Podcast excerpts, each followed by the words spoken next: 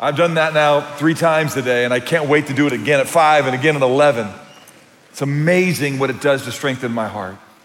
To just rehearse and remind myself of the, the miracle story of Christmas. You need to understand it's not just a story, this isn't a fable, it's history.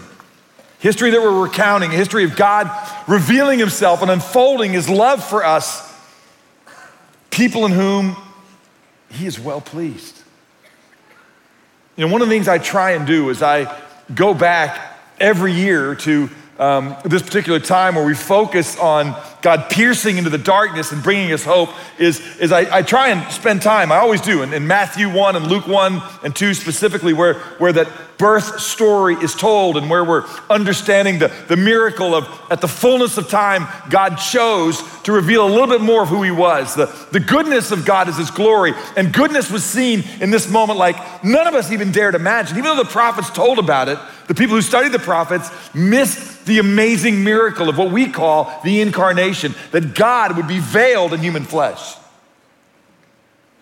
And I think about who I might relate to in that story, and I try and put myself in different characters. And, and specifically, I've tried to place myself in, in, in the position of Mary. Now, that might seem weird to you that a 50 something year old guy would imagine himself as a teenage girl, but that's how you stay culturally relevant these days.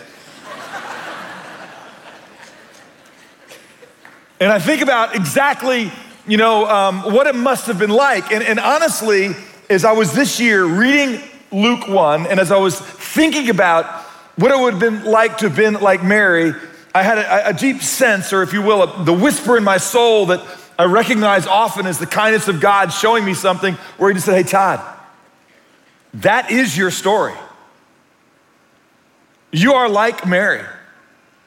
And as I, I, I, thought about that a little bit more, a lot of us kind of go, wait a minute, man, that's, a, that's a, a little bit of an audacious statement, especially because we know that in certain circles, Mary is venerated, frankly, in a very unhealthy way. Mary was never to be worshiped. Mary was never to be understood as divine. That is a, a perversion of the gospel narrative, often displayed that way within Roman Catholicism. It was an idea that was adopted later. It's not in the scriptures. And sometimes I think those of us that are not of that tradition because we don't want to put Mary in an unhealthy place, we don't put her in the proper place that Mary should be seen in.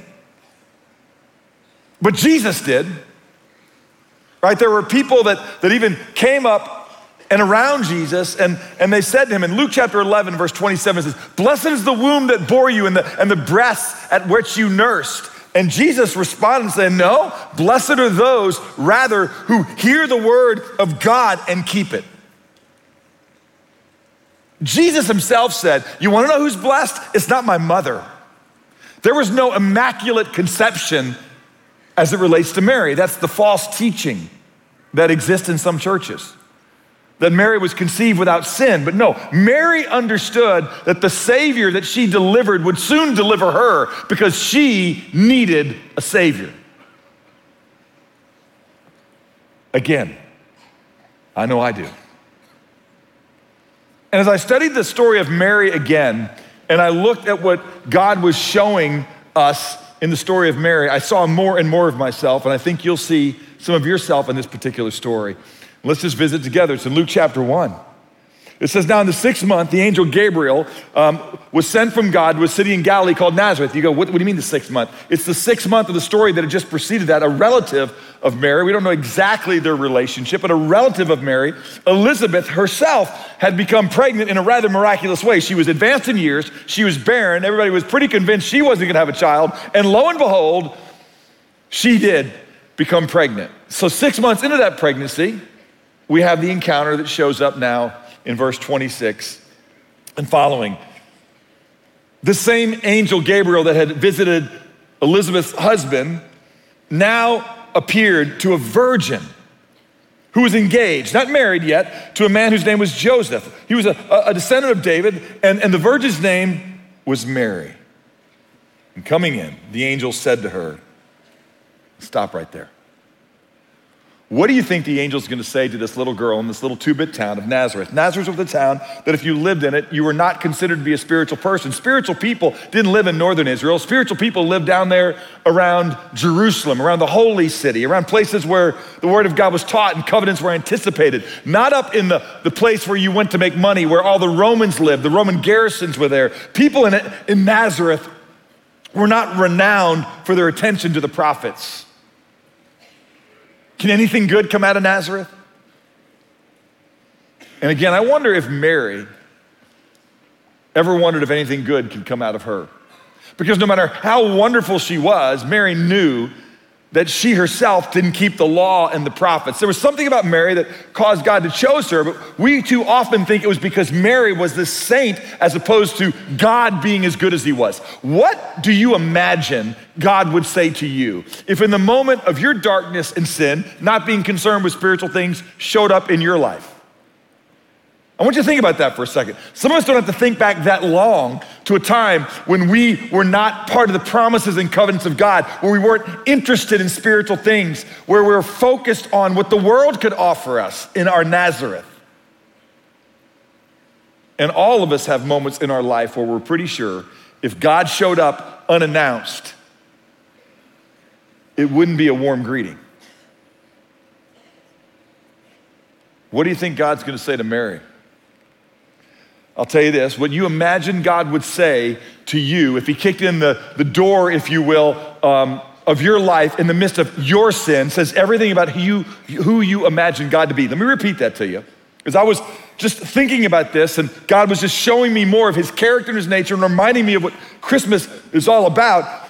Was this? He said, Todd, what you imagine I would say to you if I kicked the door in in the midst of your sin, in your most horrible moment, says a lot about who you imagine me to be, but I want you to stop imagining who I am and listen to who I am.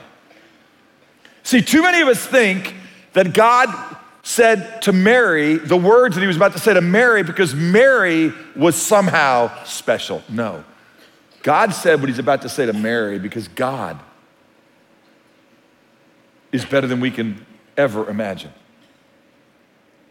He's kind and gracious, slow to anger, and abounding in loving kindness, full of grace and truth. Here's what he said He said, Greetings, favored one. The Lord is with you.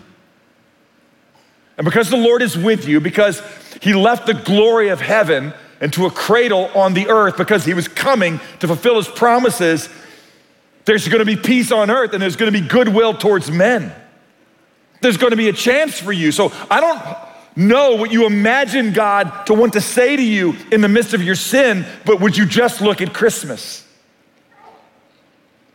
What God would say to you is, I want to demonstrate my love for you in that while you're still sinners, I'm going to give you my son. Christmas didn't happen because the world had evolved into righteousness. Christmas happened in the midst of silence and sin and doubt and despair and the distraction of Nazareth. And still, God came because that's what God does. He longs to present favor and kindness to you. Look at the exchange. In verse 29, it says, Mary was very perplexed at this statement, and wouldn't you be? Aren't you a little shocked? But God says, I want you to do what Mary did. I want you to keep pondering.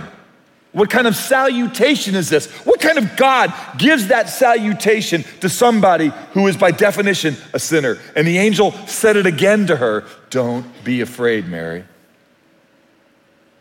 For you, and completely apart from you, because of who God is, you have found favor. What you believe about the basis of your favor with God is a tell on whether or not you understand Christmas.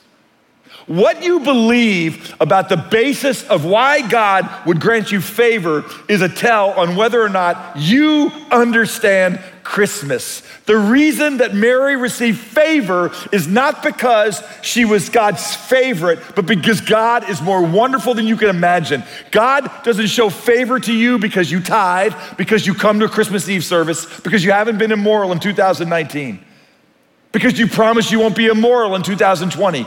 God comes because God is kind. His favor is never deserved, it is a gift, just like Christmas. He says this Behold, you will conceive in your womb and bear a son, and you shall name him Jesus. He will be great. He will be called the Son of the Most High, and the Lord God will give him the throne of his father David, and he will reign over the house of Jacob forever, and his kingdom will have no end. And so Mary said, How can this be? How can this be since I am just a virgin? Now, this is where the story gets even a little bit more interesting. I want you to think about this. If, if I had told you that you were going to be in an encounter with God, and the encounter with God was going to start like this, knowing everything He knows about you greetings, favored one. The Lord is with you. You would, you would be like Mary, you would be perplexed.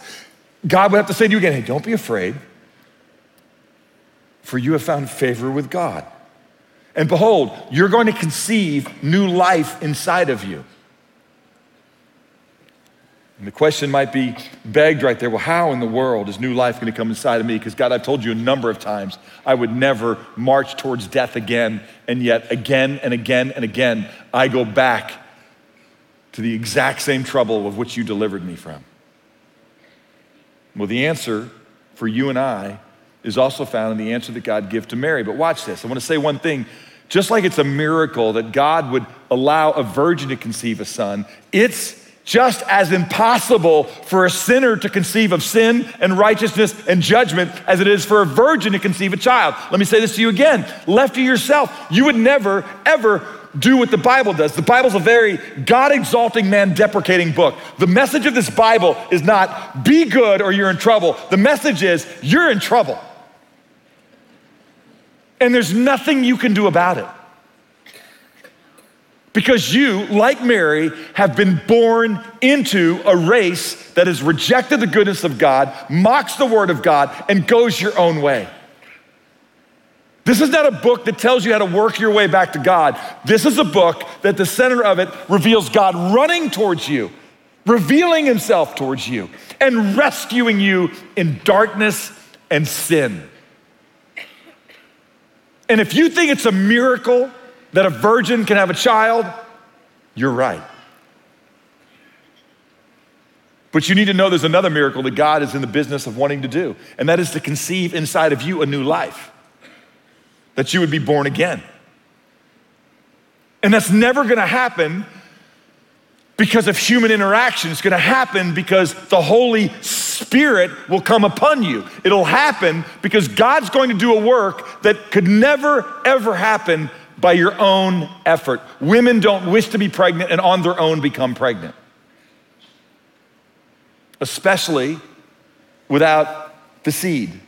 And the seed which leads to new life in us is the seed of the Holy Spirit, which the scripture says convicts us of sin, of acknowledging that we are not who God designed us to be, of righteousness, too many of us have too high a view of man and too low a view of God, and we think we can work our way back up and fill the gap. And this book and this scripture and the Spirit of God says, no, you have completely fallen. You are dead in your trespasses and sins. You're unable to work your way back to God. But God, being rich in grace and mercy, has offered a way for you to be restored to Him. This is the gospel. This is why Christmas is such a big deal. What you think makes you favorable in God's eyes tells me what you think and understand about Christmas. Christmas is the revelation of God's full and complete rescue. The angel said in verse 35 to Mary, This is how it's gonna happen. The Holy Spirit will come upon you, and the power of the Most High will overshadow you. And for that reason, What's born in you will be called the Son of God. It's the same thing that happened to me. The Holy Spirit, in God's kindness, convicted me of my sin. I saw that the religion that I had been exposed to and defines most of what's taught in churches around the world was a lie. And He said, This is what you need to know, Todd. There is no working towards me, there's only a rescue. And if you want to be have a new life born in you, it's going to come when you understand sin and real righteousness, and real love and real judgment. And you receive the gift that I offer you. The angel goes on to tell Mary about what's going on, says, I want you to go visit Elizabeth, your relative. She's now barren. I know that's crazy to you, but she says, uh, Mary hears in verse 37 listen, you need to know nothing is impossible with God. And I want to say this to you here this Christmas Eve. At the moment you believe that God can't change something, you are practically a non believer. The moment you believe that your story can't change, the moment you believe that Christmas can't radically change who you are and taking you from being a person that is a, a source of distraction to your family to becoming a blessing, that moment you are practically a non believer.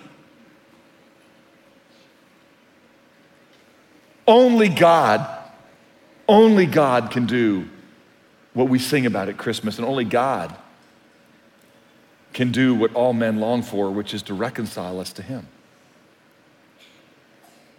Now, here's what's so else, what else is so amazing about Mary is I, I looked at this particular story and I saw the, the miracle of what God had done in my life, that He had taken away the things that were there and He replaced it with a, a spirit of truth and a conviction of, of, of what sin was and how kind He was. Jesus says this Himself. He says, Truly, truly, I say to you, he who hears my word and believes Him who sent me does not come into judgment, but is passed out of death and into life. And I grasped that truth. And when I grasped that truth, it changed the trajectory of how I spoke, how I thought about God, and how I lived. You're going to find the exact same thing was true of Mary. Mary, right after this, began to, just to sing a song of worship to God. It, it's, it's, it's, a rather famous section of scripture. It starts in Luke 46 in chapter 1, and it just is called the Magnificat of Mary. And she's going to celebrate the amazing miracle of what God was going to do. And I read it again this year, and as I was reading it, that still strong, loud voice that I recognize as from my Father in heaven said the same thing to me. He said, Todd, I want you to read every single one of these words. And I want you to ask yourself, couldn't these words be your words? And the answer is every one of these words are words that people who have had the miracle of Christmas come to them should sing. Let's just look at it. Here we go. Mary said, My soul exalts the Lord. Well, why wouldn't it? Because God has done the impossible. Why would my soul exalt the Lord? Because He has taken me, somebody destined for judgment, somebody who thought that my own good works would save me, when in fact the Bible says they're filthy rags because God demands absolute perfection because that's who He is. And he showed me the futility of the dead works of men, and he showed me God's provision entered in history, that all of human history pivots on him. Some 2,000 years ago, there's one man that lived, one tomb that's empty, one Savior who was prophesied and has been affirmed in the context of humankind, and he's saying, He will save you. And so my soul exalts him. And the Spirit makes me rejoice in God, my Savior. There's nothing and no one else that we should rejoice in except Christ Himself. That's what I live to do.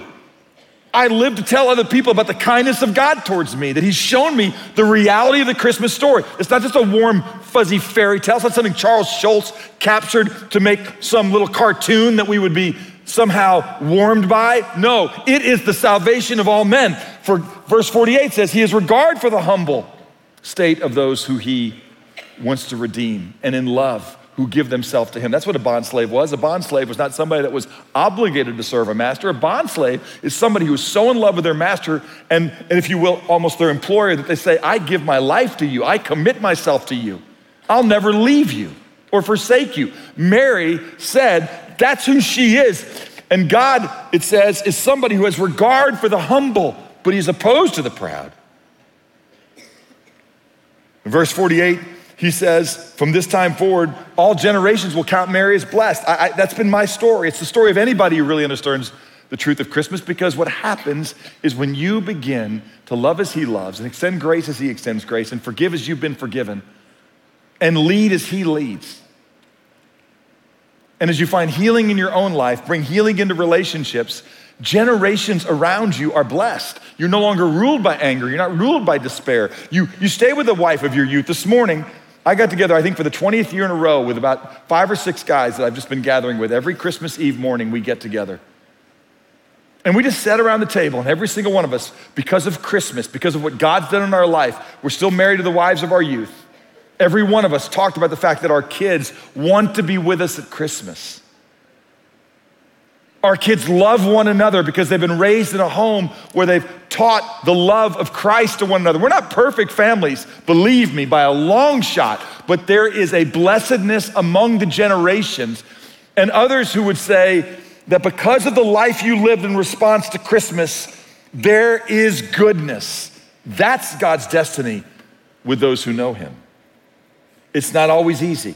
Your spouse may not be faithful to you, your kids may rebel but you won't add to the confusion with your own brokenness and sin when you walk with God. For the mighty one has done great things for me, and holy is his name. I can say that. His mercy is upon generation after generation toward those who fear him. I can say that. He's done mighty deeds with his arm. He has scattered those who were proud in the thoughts of their hearts. I can say that. He has brought down rulers from their thrones and he has exalted those who were humble. I can say that. He has filled the hungry with good things.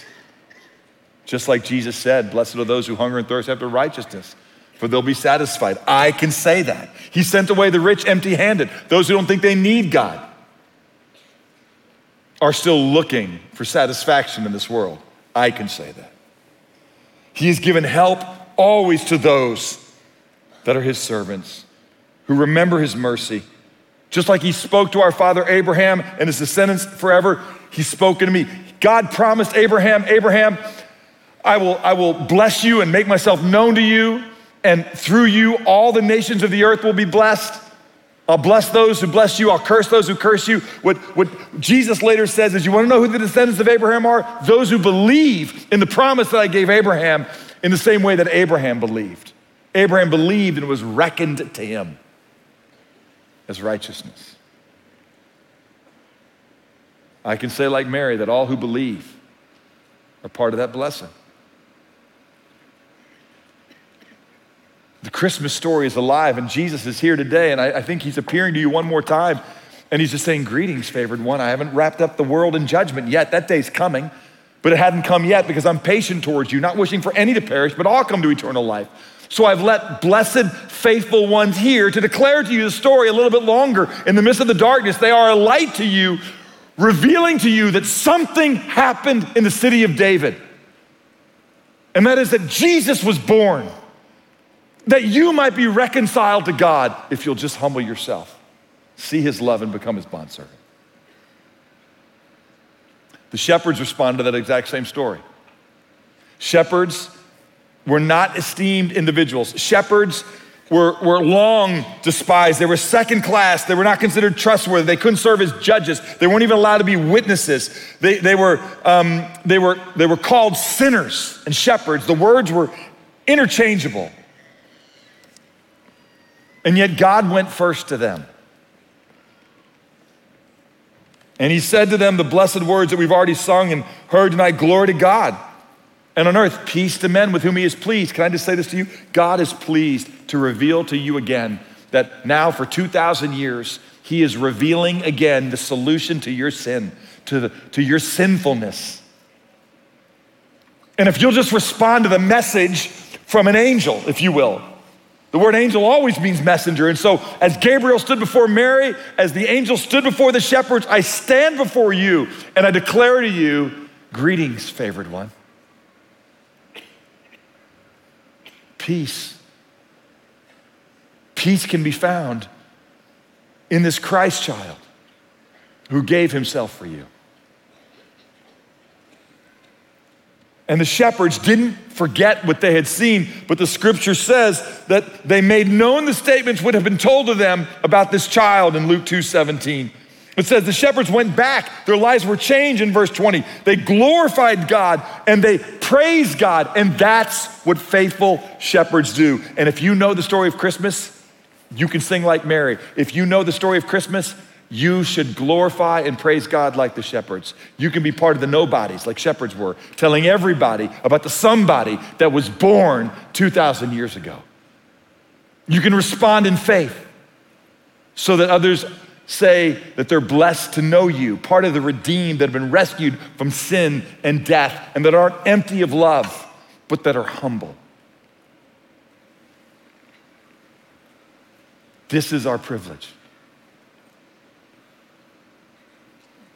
Really, we've had a little tradition here on, on, on Christmas Eve where we've taken the Advent candle, and we know that there's different aspects to the Advent wreath. There's four different candles that are lit throughout the year, but then when we get to Christmas, in the middle of it, there's the, the Christ candle, and we've, we've always taken the Christ candle, and from this revelation of God, this provision of God, light goes into the darkness. We've used it as a metaphor. And we're going to use it again tonight. And I want you to wait. I want you to wait till the light gets to you.